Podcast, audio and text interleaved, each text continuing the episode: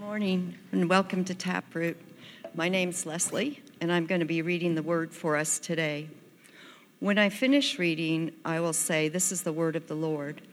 And as a church, will you prayerfully respond with, Speak, Lord, your servant's here. I'm going to be reading all of Romans 12.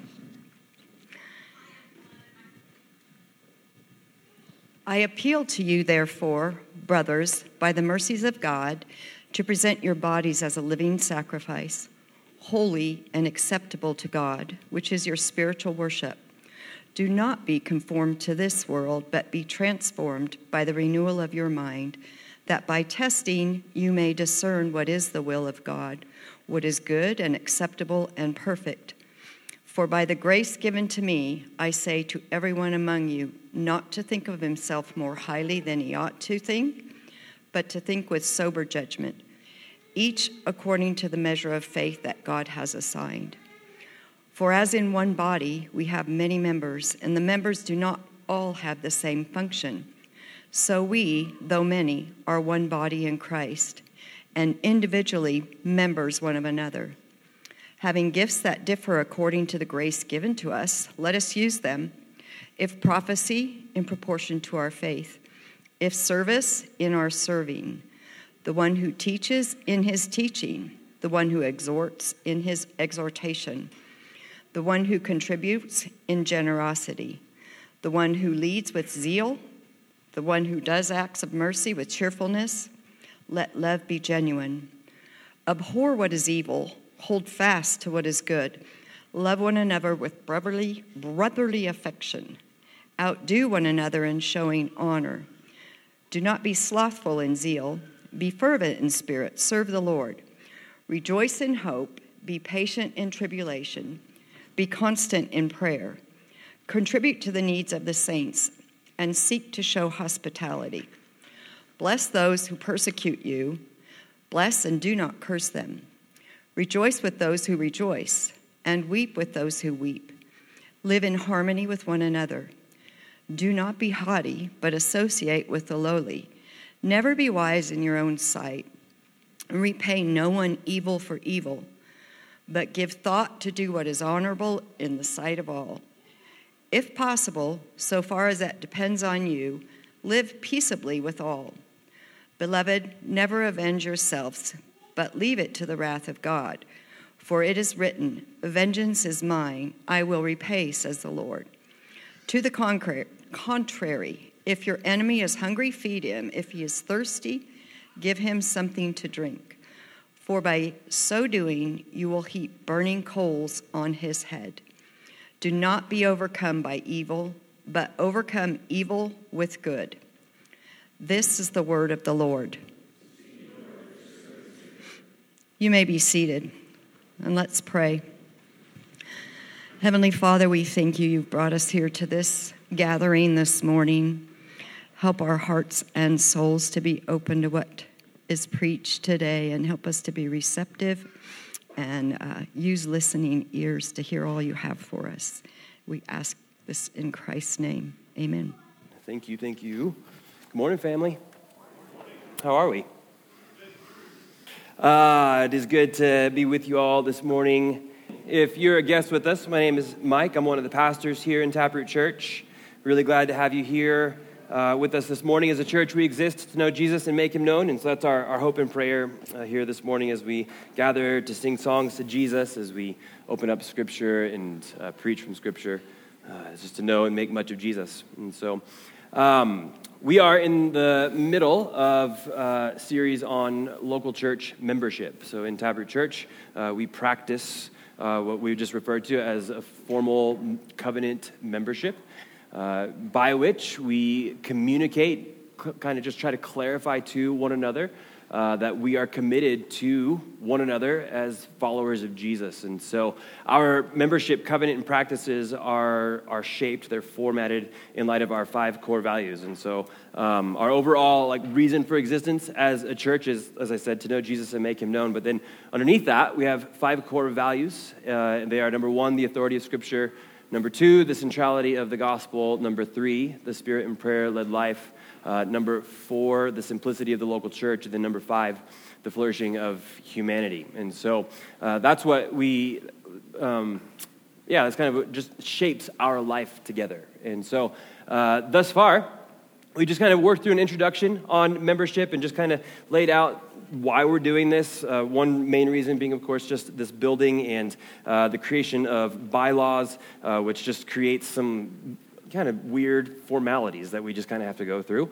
Um, and so one of them is just being able to reassess this. But uh, we also see within Scripture that there is an implied reality to local church membership.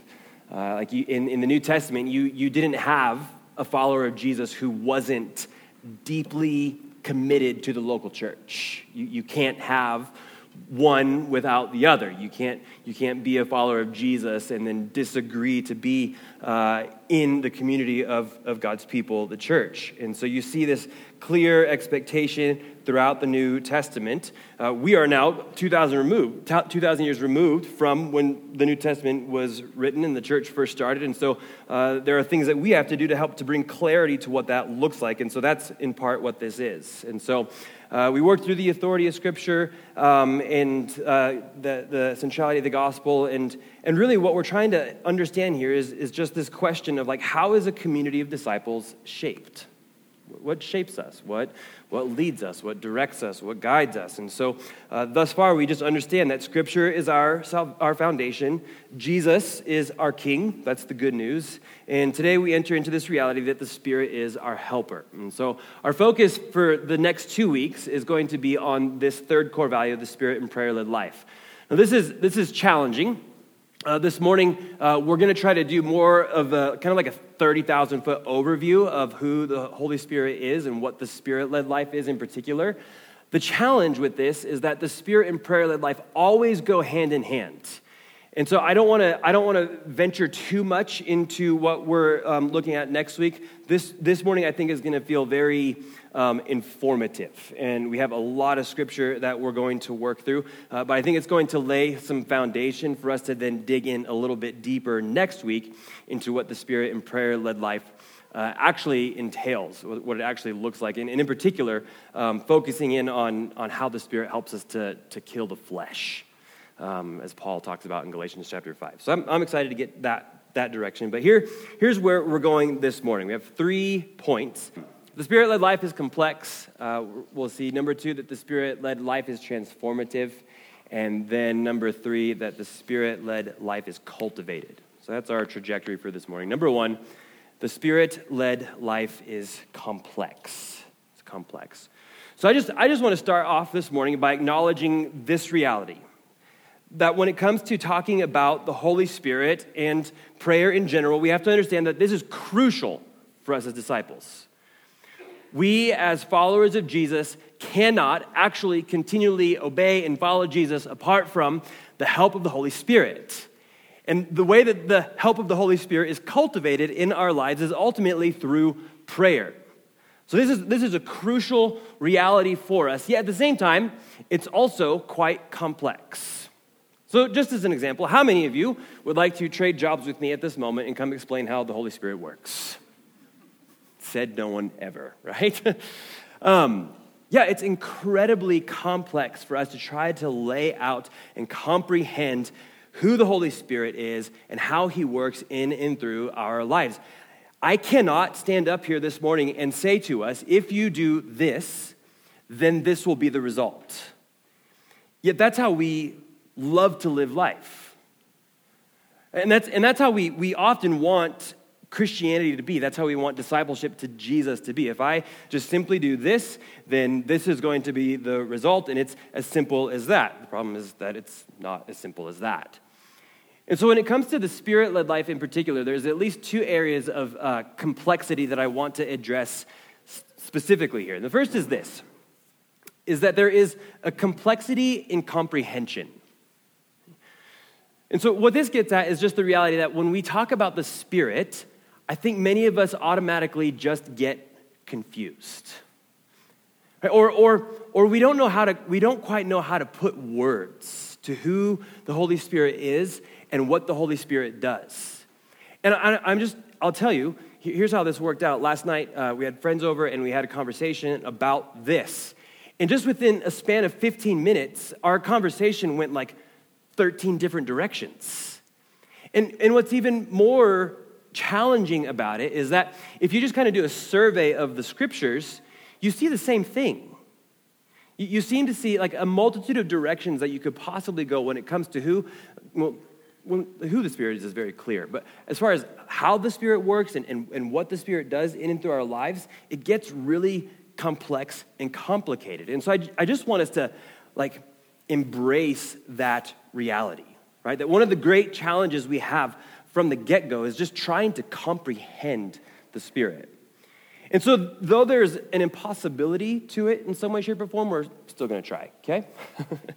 so, first, I want us to understand this. We need to understand that the Spirit is a person. The Spirit is a person. So, when we, we, when we refer to the Holy Spirit or the Spirit, we need to understand that the Spirit is not an impersonal force working behind the scenes like some sort of Star Wars fantasy character. Right?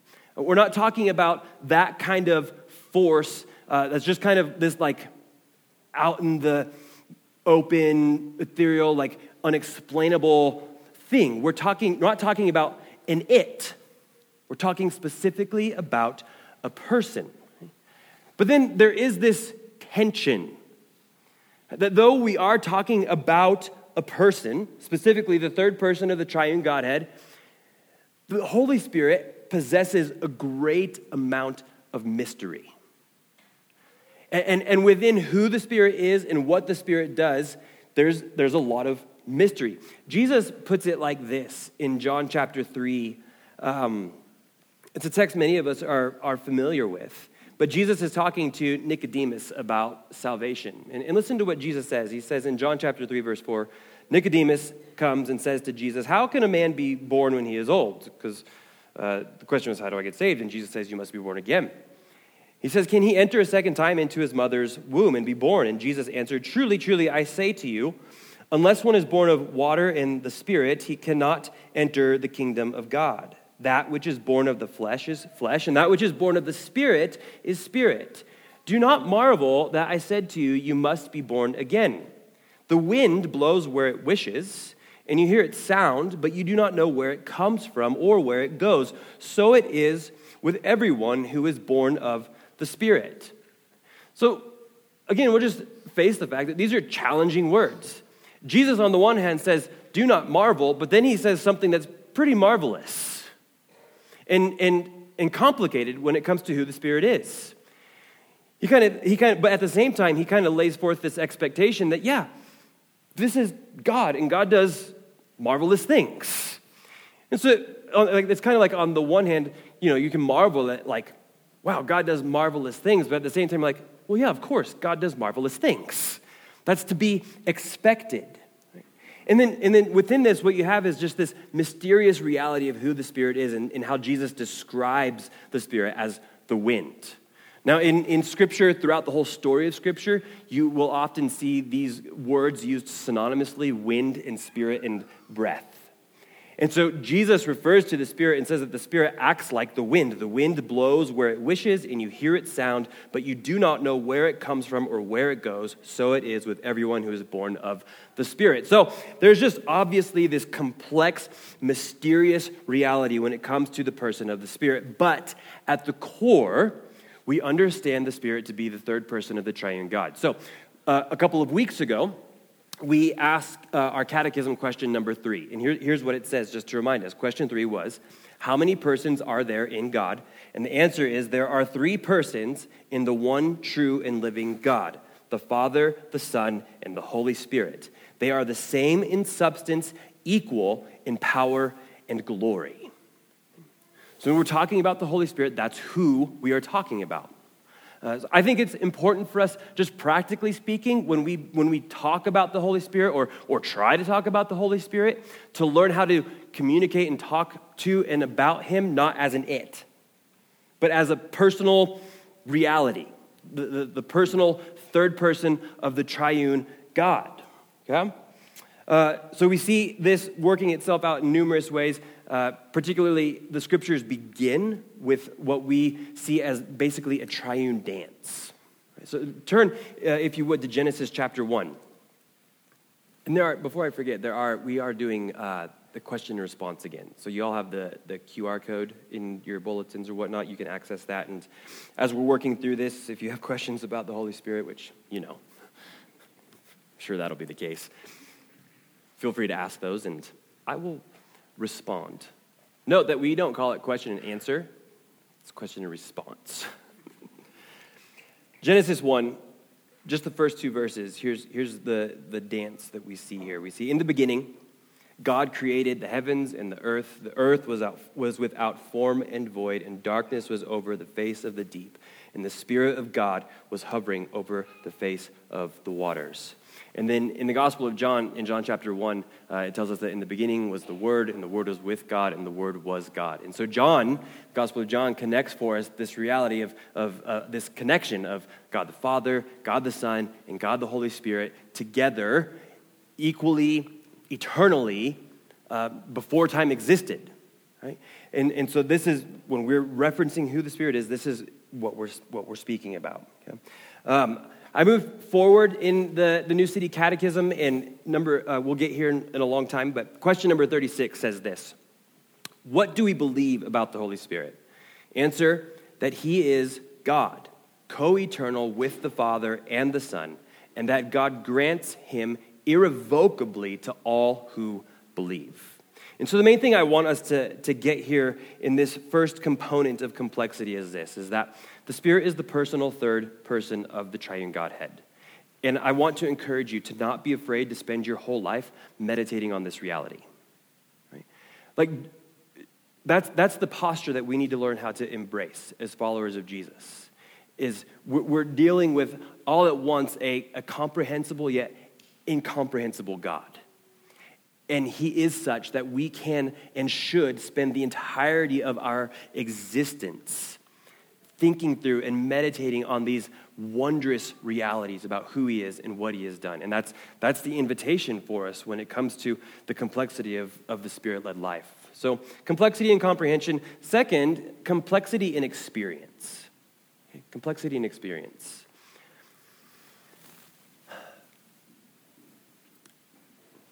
Let's start this like this. How many, how many of you would say that you have experienced the Holy Spirit in some way, shape, or form? Some hands going up there. How many of you are terrified of an experience of the Holy Spirit? Some of you? How many of you have seen or experienced bad experiences with the Holy Spirit? I'm trying to think how to rephrase that question. Or you've experienced um, abuses, maybe, right? Or just various things. Or here, here, here, here, here's what we're getting at. Followers of Jesus universally agree that there is a Holy Spirit. It's, that's, that is without question. But beyond this very general agreement, there is a multitude of complexity. And most of that complexity flows from our experiences. So I think part of what we need to acknowledge as well in this gathering is that in this gathering, the, all of us, there are probably as many experiences and various teachings on the Holy Spirit as there are people. So we could all have a conversation about who the Holy Spirit is, what the Spirit does, and how we've experienced the, the Spirit personally in our lives. And we're going to get just a wide array of experiences. And those all, those all play into the complexity of how the Holy Spirit works, or, or, or, or how we understand Him to work at least. And so I think, primarily speaking, we have two sides, if you will. Uh, the first is this some of us have been taught to be cessationists, which is just a theological word that basically says that the, the Holy Spirit and the gifts of the Holy Spirit have ceased. Uh, that they, that they ceased when the New Testament closed and the first set of apostles died. And so, uh, basically, what the cessationist would say is that there are no more gifts such as healing, uh, speaking in tongues, uh, prophecy, uh, more of the kind of, I guess, what we would just consider to be extra spiritual gifts. that, that would often kind of make us a little bit um, wary, I, I, think is, is how it would work. Okay? So there's some who've been taught that this, this just doesn't work anymore, this doesn't exist anymore. Then the bulk of us, though, I think are continuationists, meaning we would believe that the, the work of the Spirit still continues in some way, shape, or form. The challenge that we have with this is how? How? Uh, because again, there's just this wide array of experiences when it comes to the gifts of the Spirit in particular. And so we tend to just not be sure what it means for the gifts of the Spirit to continue. So here, here's, here's where some of this works itself out. In this room, there are some people here who have thought, or maybe do think, that we're too charismatic. Like, like we sometimes clap. Sometimes. Or we've got, we've got drums, and that's obviously associated with charismania, right? And on the other hand, there's others that don't think we're charismatic enough. The preacher being one of them. you know, we could do with maybe a few more amens and whatnot, or clapping and so on and so forth, you know? Amen. Thank you. Then within this, there's even tension when it comes to defining what charismatic means, or what being spirit filled means, or, or what obeying the Spirit means, or, or what does it mean to, that the Spirit is present. So, again, for example, you know, clapping hands, or good sermons or emotional experiences or drums or how many of you have ever you, you've been a part of a gathering whether it's this one or another one and you walk away and you're like man the spirit was present today well, why like what makes the spirit more present on an exciting day than on a less exciting day Right? See, because here, here's, how we've, here's how we've learned to understand the Spirit. We, we, we, we understand his power and presence as it is equated to emotional experiences. So, the, the higher the emotion, the more the laughter, the more the excitement, the more the conviction, or whatever it may be, then the more powerful and present the Spirit must have been. Or, or we walk away and we're like, I didn't get much from that one. The Spirit must have been like, eh, I'm going to a different church today. What? See, there's, there's all of this complexity and tension when it comes to how this works itself out. So, I just some of my own experiences. Uh, the first church experience I ever had that I can remember, uh, I was 13 and I went to a youth winter camp uh, of a local church that tends to be a little bit more on the charismatic side of things. And so I remember walking into it was what's the place up by Sun Valley, uh, Cathedral Pines. Uh, walking into the chapel, it was full of teenagers, 13, 14 year olds, uh, you know, people who appeared on the bus ride to be normal people. Then I walked into the room and they lost all normalcy. Like, uh, you have to understand, no, I had no church experience.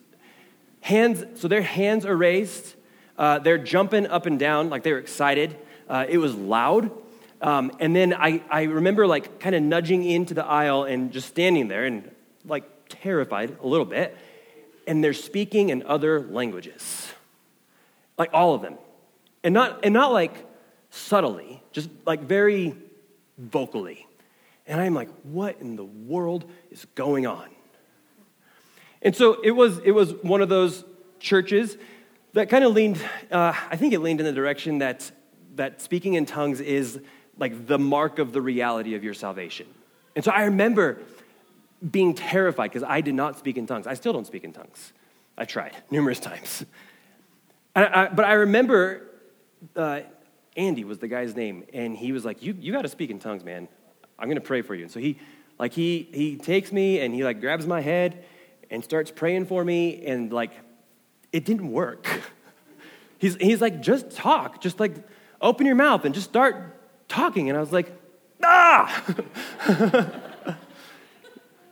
and, and here's what's it's a, that's a terrifying experience for a 13 year old who's being told, like, like, if you don't do this, we've got some problems. Uh, and, and that's one experience that has kind of set the trajectory for me in my life as a follower of Jesus and, and my understanding of, of how the Spirit works. Uh, I remember then another church where there was experiences of just real attempts to just force the work of the Spirit on people, uh, which is also just frustrating. Uh, I also, at the same time, though, have had experiences that were good and unex- unexplainable. So, one example uh, a few years ago, my wife and I, we had to, a trip down to San Diego, and we went to a prayer gathering with, um, uh, well, Dan Braga. Most of you have met or know of Dan in some way, shape, or form. Invited us to a prayer meeting with them, and there was a small room of like, I don't know, 13, 14 people. And one of the, there was just, we we're just sitting there singing songs and just praying. And over and over and over again, what you have are just like these repeated like, uh, like visions. Like they would just communicate, like, I, I just envision these things. And so you have these visions that are taking place. Um, and then one guy, one guy just spe- uh, specifically prays for Abby and I. And then he shares a, a, passage with us that kind of relates to farm animals and all that stuff. And it was weird because at the time, Abby and I were, were, were desiring, like, we want to pursue farming in some way, shape, or form, homesteading. Like, we want to pursue this. We're not sure if we should, though. And this guy just shares this verse. He's never met us, he's never heard our story, and he pulled a verse out of Deuteronomy. No one pulls verses out of Deuteronomy. Right? Guess how many verses I have memorized from Deuteronomy? Zero. I've read Deuteronomy like 20 times. I'm not memorizing Deuteronomy though. And so just out of out of nowhere, he pulls a verse out of Deuteronomy and it just speaks so specifically to what we were praying for. And I like I can't explain that in any other way than like the Holy Spirit was doing something. And so I think what we what we have within the complexity is this: is we have um, these experiences or not uh, that have left us fearful, frustrated, confused, and longing for more. That's at least where I am. I can, I can put all of those into the, the, just the same category. When it comes to who the Spirit is and what the Spirit does, I'm, I'm often fearful, I'm often frustrated, I'm often confused. Yet at the same time, I'm longing for more. Like, uh, uh you know, my experience with Danny and his church, like I walked away from that, I was like, I got to get more of that somehow, some way. Um, and yet at the same time, it's not something that can be forced. So, are we on the same page in regards to the complexity? Everyone feel nice and confused? Awesome. I think the, the encouragement for us to take away from the, like the complex reality of who the Spirit is and what the Spirit does is that it's a lifelong journey. So if, if we can just learn to embrace, okay, we believe in the Holy Spirit, that's a good starting point. And then we're going to start learning what does it look like for us to be attentive to, to who the Spirit is and what the Spirit is doing. Okay? So that takes us into our second point, which is that the Spirit led life is transformative.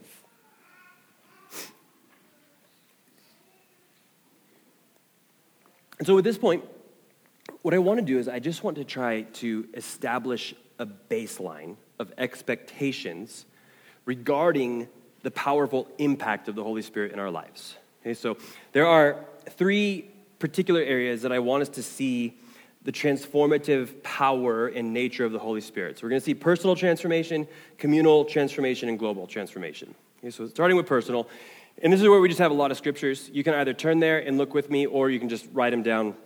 I don't have them listed on the screen, so if you need them afterwards, you can just ask for my notes as well, and I'll send them to you. Okay?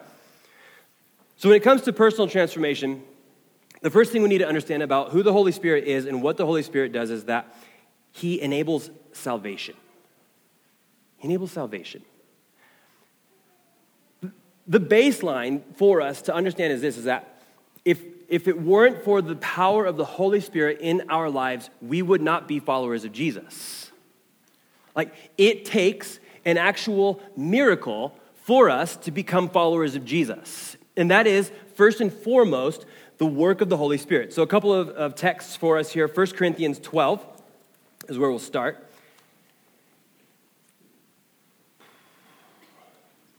1 Corinthians 12, Paul says this in verses 1 through 3. Now, concerning now, concerning spiritual gifts, brothers, I do not want you to be uninformed. You know that when you were pagans, you were led astray to mute idols, however, you were led. Therefore, I want you to understand that no one speaking in the Spirit of God ever says Jesus is accursed, and no one can say Jesus is Lord except in the Holy Spirit. So, so Paul seems to understand that to become a follower of Jesus is such a, a transformative reality and transformative experience that God Himself has to enact that in us. And that makes a lot of sense, especially if you think of Paul's Greco Roman context. Remember, as we learned last week, to declare Jesus is Lord was to declare that Caesar is not. So there was a need for some special, unique sort of boldness to claim then that Jesus is Lord because it's a literal giving up of your life. And so Paul tells us that this reality begins because of the Holy Spirit. Like, I think that there is an unexplainableness to it. Where, where, where, there's just this reality that hits us like Jesus is Lord, nothing else is, no one else is. I'm going to obey and follow him with my life. He is my king. And the Spirit does that work. Um, Titus 3 1 through 7. Also, Paul. Writing to Titus, who's leading a church in Crete. And this is what Paul says here in verses, uh, chapter 3, verses 1 through 7. He says, Remind them, that is the church, to be submissive to rulers and authorities. That's kind of overall governing authorities. Uh, to be obedient, to be ready for every good work, to speak evil of no one, to avoid quarreling, to be gentle, and to show perfect courtesy toward all people. For we ourselves were once foolish. Now just listen to the transforming language. We were once foolish, disobedient, led astray, slaves to various passions and pleasures, passing our days in malice and envy, hated by others, and hating one another.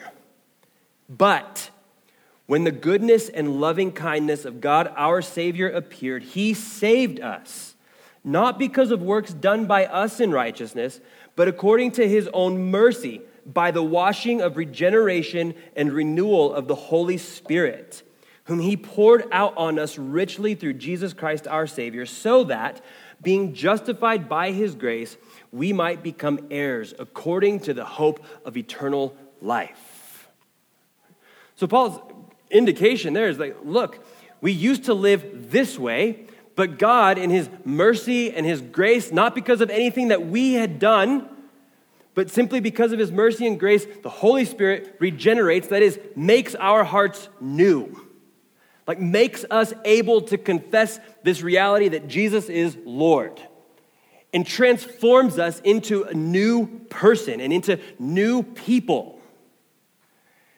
And so, this is just the, the base foundation for us to understand when it comes to personal transformation that the Spirit enables this reality in us. Second, we see in Ephesians, turn to Ephesians if you want, Ephesians 1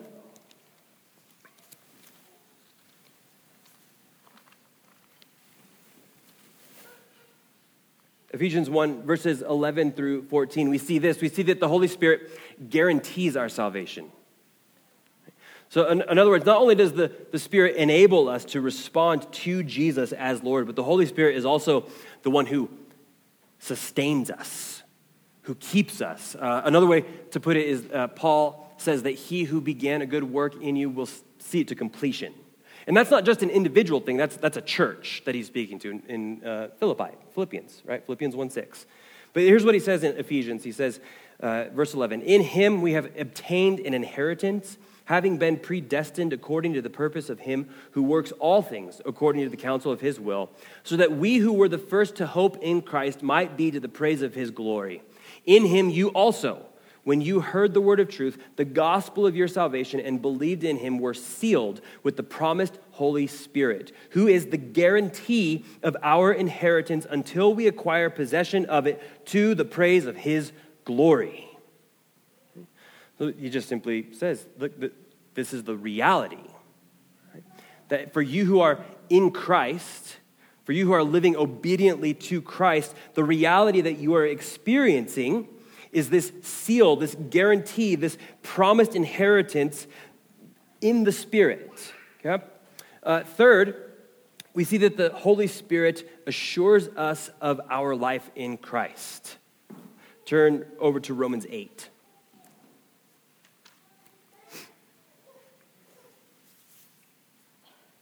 I'm going to I'm going to read verses 1 through 16 here. Listen to what Paul says. So, actually, let's help. Remember, as we read Scripture, the authority of Scripture, what, what's an important rule for us?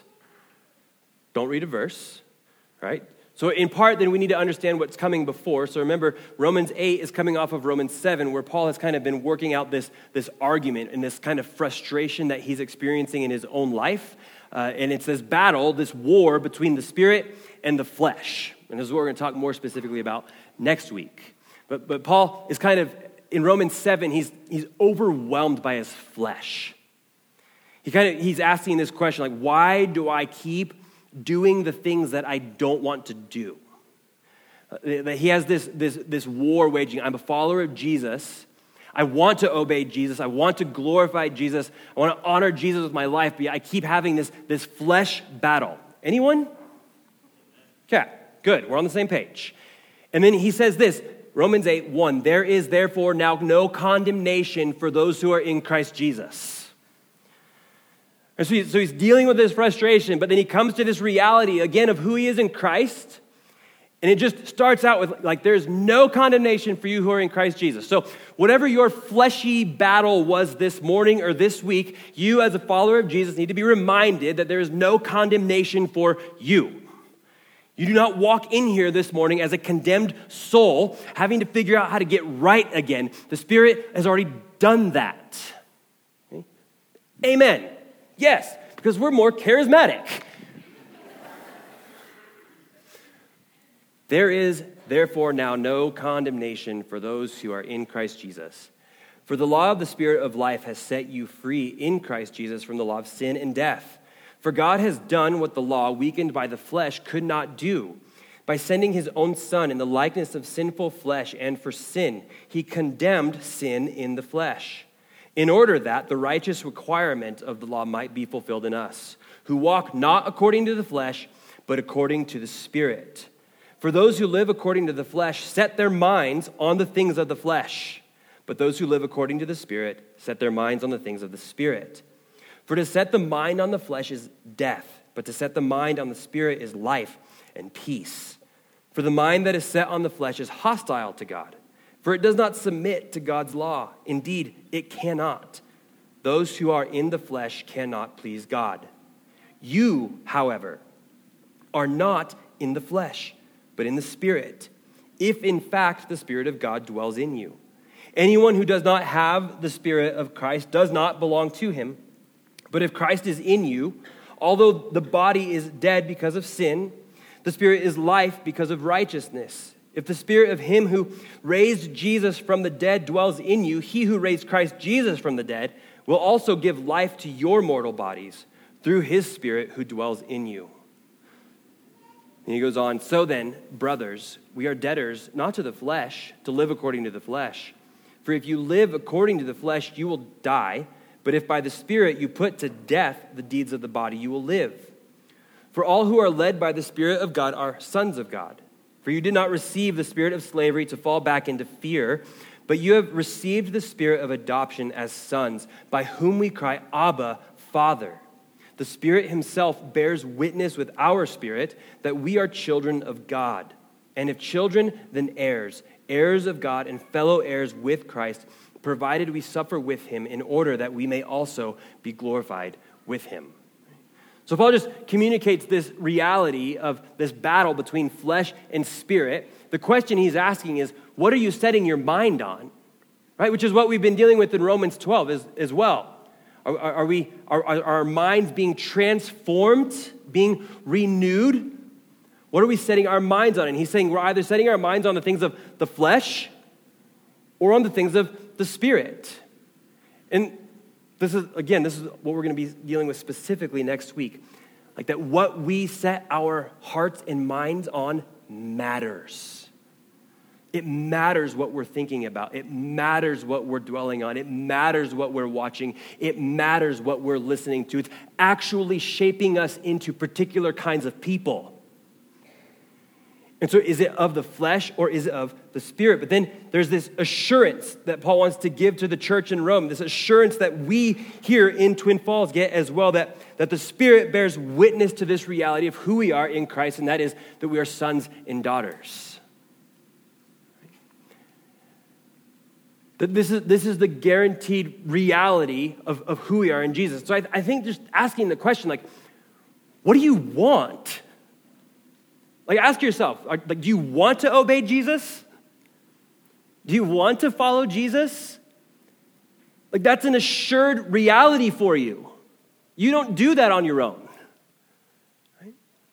And so that's the, the Spirit doing his transformative work in you, assuring you of your life in Christ. Furthermore, this is number four, the Spirit helps us. The, the Spirit helps us. So, uh, John, Gospel of John, this is Jesus' most extensive teaching on the Holy Spirit. If you read John 14, 15, and 16, and there's a lot of complex things that Jesus says. But here's what he says in verses 15 through 17. He says, If you love me, you will keep my commandments. And I will ask the Father, and he will give you another helper to be with you forever, even the Spirit of truth, whom the world cannot receive because it neither sees him nor knows him. You know him, for he dwells with you and will be in you. Um, and then also back to, to Romans 8, verses 26 through 27, Paul says this Likewise, the Spirit helps in our weakness, for we do not know what to pray for as we ought, but the Spirit Himself intercedes for us with groanings too deep for words. And He who searches hearts knows what is the mind of the Spirit, because the Spirit intercedes for the saints according to the will of God. And so the whole point there just being this that, that the Holy Spirit is our helper. And, and here, here's what we need to be assured of is that as followers of Jesus, guess what? The Holy Spirit indwells every single one of us. Like you don't need to, you don't need to go out and get the Holy Spirit. I don't have the ability to give you the Holy Spirit. Like you don't have to ask a church leader's permission. I, I, I, I think that's how I learned things. Like I need to ask permission from someone who's more spiritual than I am, and they have the power to give me the Holy Spirit. It's completely the work of God. And we are people who are, as followers of Jesus, like this is just the reality. I wish I had more words to explain it, but I don't. It's just the reality. It just is. We are indwelt by the Holy Spirit, and His role in our lives is to help us. And I think this is, this is where, um, I know, this is where it gets a little bit challenging, I guess. For me personally, this is the question that came up is do I live a life as a follower of Jesus that needs the help of the Spirit? Like, do we live lives that actually need the help of the Spirit? Because so often I think, again, just speaking for myself, like I, I, I, I live in my own power and my own strength. Yeah, at the same time, Jesus' words, right, in John 15, there are uh, that if you don't abide in him, you can do nothing. And so it's the, the Holy Spirit that, that helps us in this life as followers of Jesus. Um, part of the reason we, maybe not even part, one of the main reasons we struggle to destroy the flesh in our lives is because we're trying to do it on our own. We, we can't kill our sin on our own. Like, we, we can't just stop. There's an actual war that we're waging, and that's being waged against us, and we need help.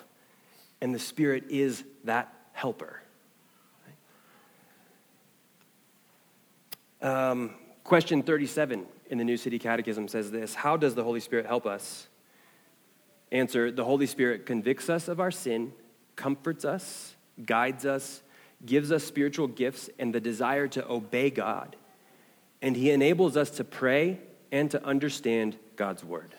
All right, final, final uh, fifth point here on, on personal transformation the Holy Spirit actually changes us. He actually does this transformative work. Uh, Galatians, Galatians 5 says, here, I'll just read verses 19 through 24.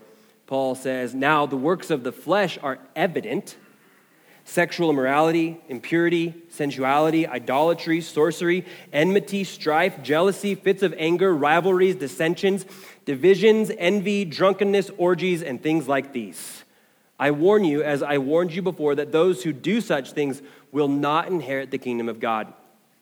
Verse 22 But the fruit of the Spirit is love, joy, peace, patience, kindness, goodness, faithfulness, gentleness, self control.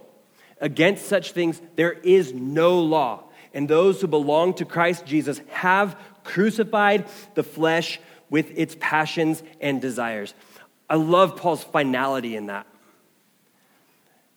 He's saying, like, this is the reality for us who are followers of Jesus. We, we, we actually have a transformed life in which the, the flesh has been crucified.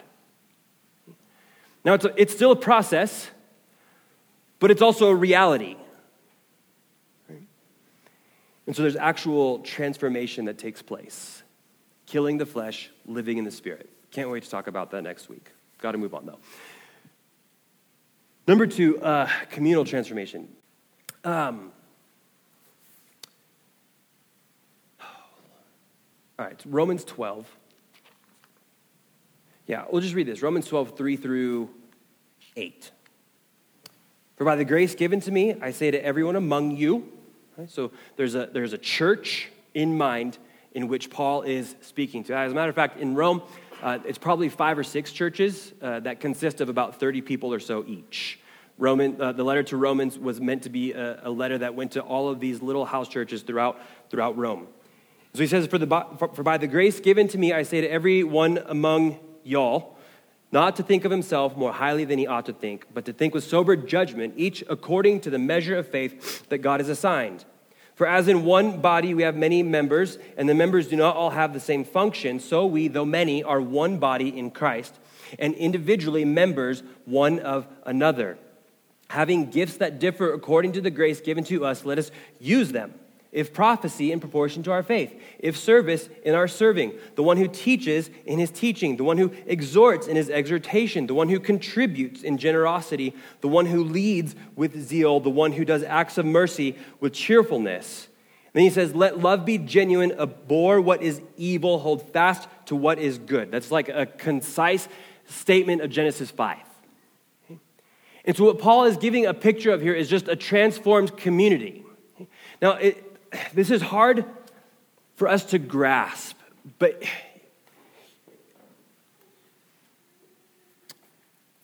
like if you want to be intrigued, just go research Roman culture in the early, uh, the, the first century AD. And what you'll see is just the only way that this people could be together is because of the transformative work of God. Because, because you, have, you have within the churches in Rome and, and all throughout the Greco Roman world, you have, you have men and women, you have slaves and free, you have Greeks and Jews, Gentiles. You have all of these, these backgrounds of people that just hated each other and didn't want anything to do with each other, had no reason to be with each other. And Paul's giving instructions for them to now how to live with each other. Because all of a sudden they find themselves transformed by Jesus doing life with people that they never thought they would do life with. And I think that it's the same for many of us. Maybe, maybe to not quite the extremes, but I think in various ways, there's some of us in here who have found ourselves like, man, I don't have a lot in common with a lot of people here. And maybe you don't. But what we do have in common is Jesus. Like, like, and that's what, that's what binds us together. And the Holy Spirit enables that reality. To where, you know, maybe, yeah, you get together and you have nothing else to talk about but Jesus. That's a good thing. Right? Um, I want to read also a little bit of 1 Corinthians 12 in regards to communal transformation. And uh, we'll see how far I go here.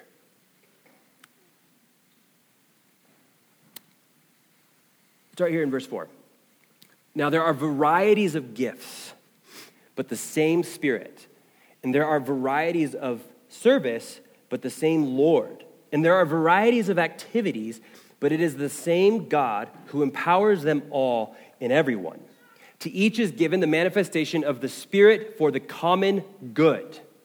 Okay, so notice what, what Paul is communicating there is this is that each member in the local church is given the Spirit in, in some way, shape, or form, some measure, some manifestation for what purpose? For the common good. For to one is given through the Spirit the utterance of wisdom, and to another the utterance of knowledge, according to the same Spirit. To another, faith by the same Spirit. To another, gifts of healing by the one Spirit. To another, the working of miracles. To another, prophecy. To another, the ability to distinguish between spirits. To another, various kinds of tongues. To another, the interpretation of tongues. All these are empowered by one and the same Spirit who apportions to each one individually as he will, wills. Then he kind of goes into this whole thing about the body and how one part can't say that it's more important than another part, and another part can't say that it's less important than another part. Our whole body is important, right? Like we understand this. Like just the whole of our body is important in various ways, okay? Then he concludes with this. Now you all are the body of Christ and individually members of it. And God has appointed in the church first apostles, second prophets, third teachers, then miracles, then gifts of healing, helping, administrating, and various kinds of tongues. Are all apostles? The answer would be no. Are all prophets? No. Are all teachers? No. Do all work miracles? No. Do all possess gifts of healing? No. Do all speak with tongues? No. Do all interpret? No. But earnestly desire the higher gifts, and I will show you a still more excellent way. And what's the most excellent way? Love. Yeah. So, so love is a gift of the Spirit, right? That's the first gift of the Spirit, or fruit of the Spirit. Love is over all of these. And then under love, they all function and operate to whatever degrees the Spirit wishes and desires to give them, but for the purpose of building up the body. And, and this is why this is important for us because we need to learn, as followers of Jesus in one body, to use the gifts that we've been given for the building up of this body. Like, like stop neglecting whatever God is doing. Uh, I think it's so easy for us to, I don't know, to fall into some kind of like, woe is me, I'm not whatever category. And it's like, stop. Stop. No, you don't have the same gift as your neighbor, but that doesn't mean that you don't have the Spirit in you. And, and part, of, part of what we're supposed to be as a body of Christ is, is that people are celebrating the diversity in the body. Like, it would be really boring if we all had the same gift. Boring. Just like the world around us would be really boring if we were just all the same. And so we, we celebrate and we press into the diversity that God has made, and the community is transformed. Now, here's, here's what I want to also clarify this doesn't just work itself out in quote unquote spiritual things. One of my favorite passages in the Old Testament is in Exodus. Uh, not something I've memorized, but I just know where it is. Exodus 35. If you're intrigued, turn there. You got to be intrigued, right? It's Exodus.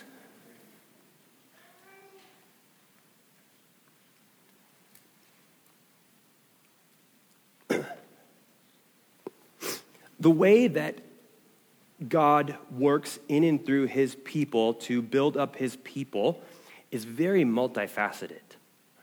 And the gifts that he's given to us are to be used within the context of the local church, but also outside of the context of the local church. Okay? Uh, as a matter of fact, our, our gatherings, just so you know, our gatherings are, they tend to be geared towards only a few gifts. Chances are your gifts are probably being used outside of the church building and the church gatherings. But, but, but that doesn't mean you're not using whatever you're using to build up the church. Does that make sense? Now listen to this Exodus 35. Because we tend to also just want to associate the Spirit with spiritual things. It says this Then Moses said to the people of Israel, See, the Lord has called by name Bezalel, the son of Uri, son of Hur, of the tribe of Judah, and he has filled him with the Spirit of God, with skill, with intelligence, with knowledge, and with all craftsmanship, to devise artistic designs, to work in gold and silver and bronze, in cutting stones for setting, and in carving wood for work in every skilled craft. And he has inspired him to teach both him and Aholiab, the son of that guy, of the tribe of Dan. He has filled them with skill to do every sort of work done by an engraver or by a designer or by an embroiderer in blue and purple and scarlet yarns and fine twined linen or by a weaver, by any sort of workman or skilled designer. I, I, I just think that's cool. I don't know if you don't find that to be cool, then whatever, but the Spirit of God fills these men to do like real work. Right, like construction workers, and the one guy's sewing things. Like, and yet that's, that is Spirit of God work. And I, and, I think you need to transfer that to whatever your work is. Okay? So whether you're like, maybe you're, you know, working with computers, I, I love it and hate it when people who work with computers or like tech jobs try to explain their jobs to me. Because they're like, I don't, I have no idea how to comprehend what you just said. Right? But you're able to build a website and like, that's amazing. Like, I, I, I literally have no category for it or ability for it. Like, like, some of you can find a screw on the ground and build a tractor right? Like, you're like, oh, scrap piece of metal. I'm going to build something with it. Like, how? Like, don't you need instructions or like a manual or like, nope, just to build it. Those people also frustrate me. Uh, you see my point? There is a variety of gifts that we are to celebrate and encourage and see the, the body transformed through. Final, final one is this global transformation.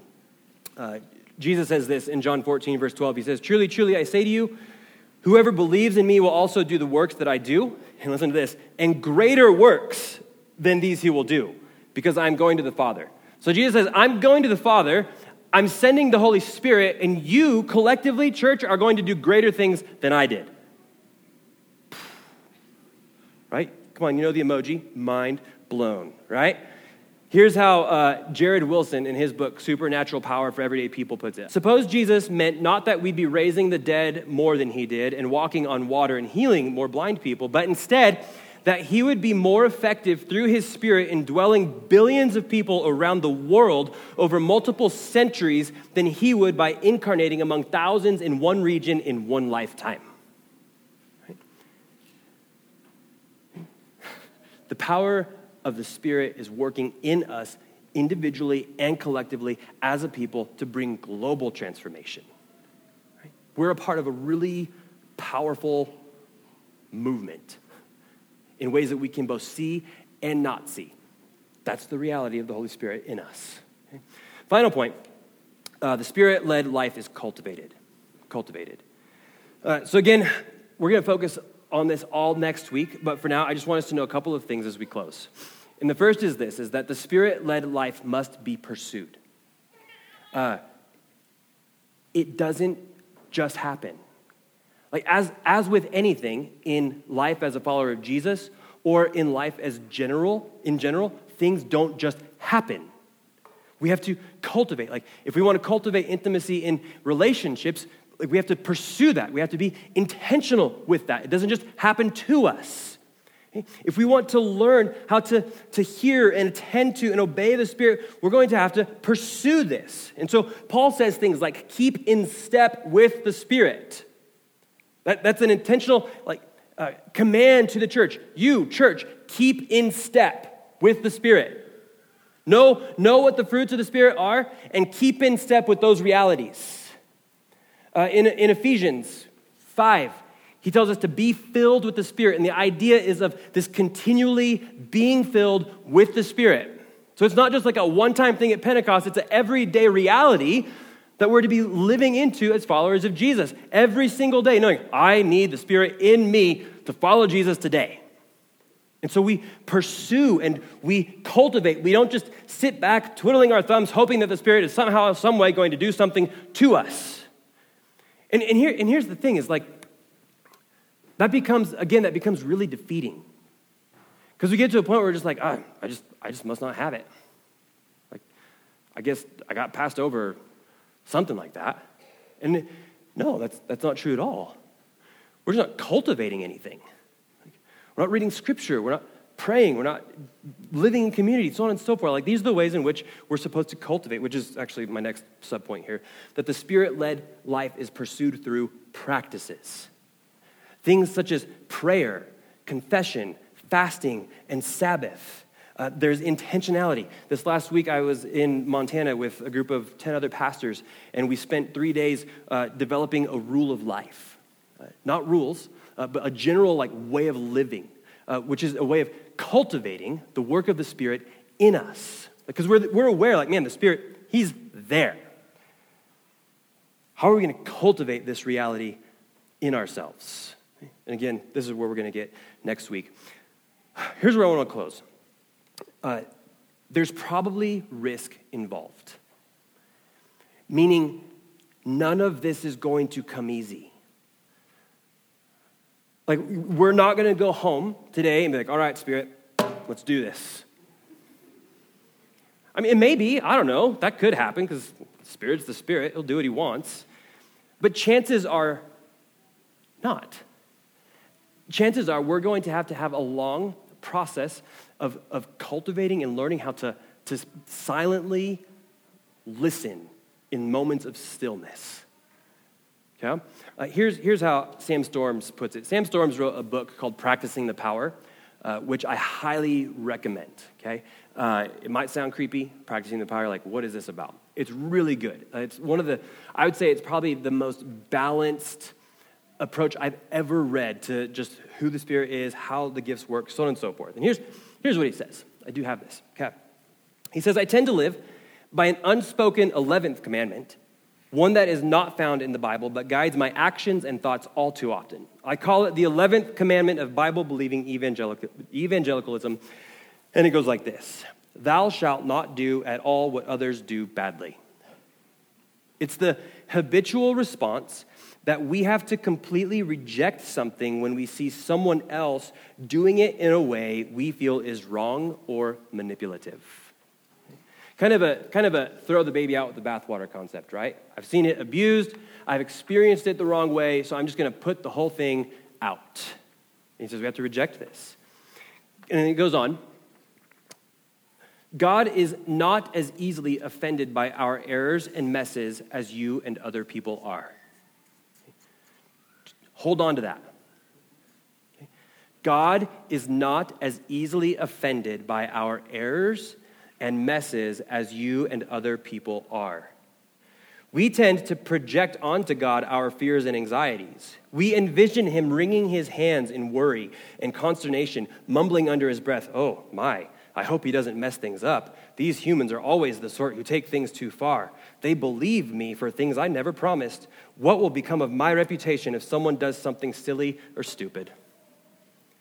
He delights in courage and faith and the risks we take to avail ourselves of all that He has made available. He doesn't expect perfection. He wants passionate people who are devoted to His glory. If we stumble along the way, perhaps falling flat on our faces at times, He's not disappointed, angry, or embarrassed by our failure. He's gracious. And so we get to learn how to practice. And that's what we're going to talk about next week.